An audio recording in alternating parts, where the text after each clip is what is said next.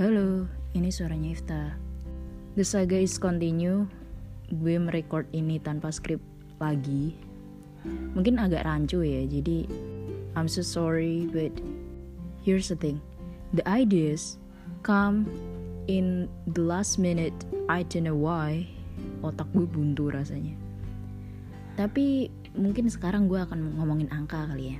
Sebelumnya gue ingin bertanya dulu apa yang terlintas di pikiran lo saat mendengar kata angka.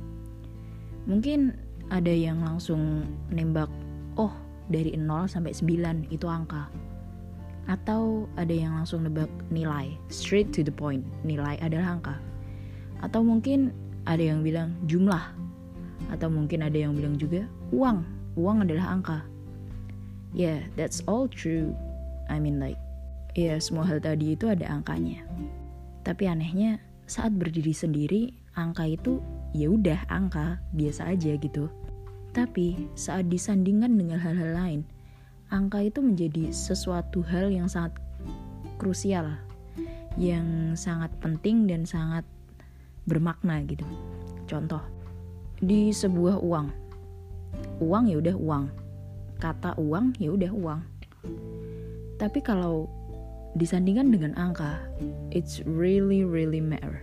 I mean like ada berapa nol di belakang it's really matter. Dan mungkin nilai. Ya walaupun sekarang nilai banyak yang pakai huruf A B C D E itu pun masih ada skalanya kan?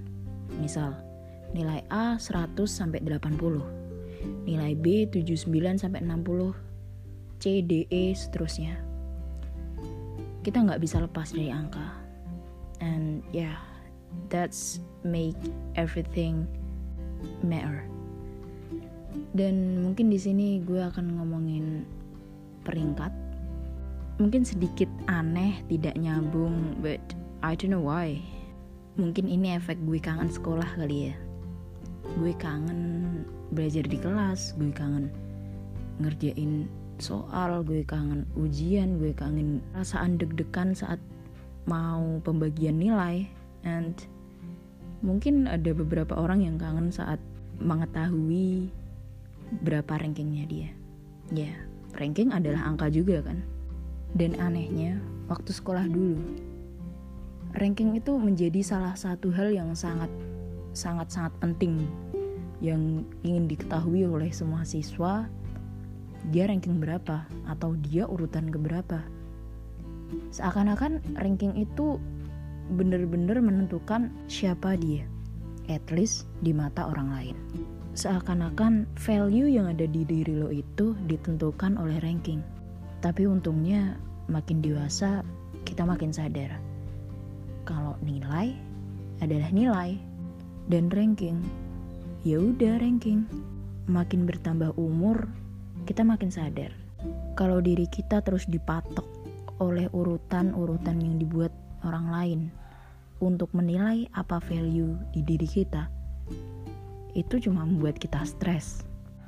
Dan ya, yang terpenting adalah value yang benar-benar ada dalam diri lo. Ini nggak melulu soal akademik, ini nggak melulu soal otak. Kekayaan hati pun suatu value jika lo bisa mengelola itu dengan baik. Mungkin cukup sekian episode kali ini, karena jujur gue udah gak tahu mau ngomong apa lagi. Sekian, terima kasih sudah mendengarkan.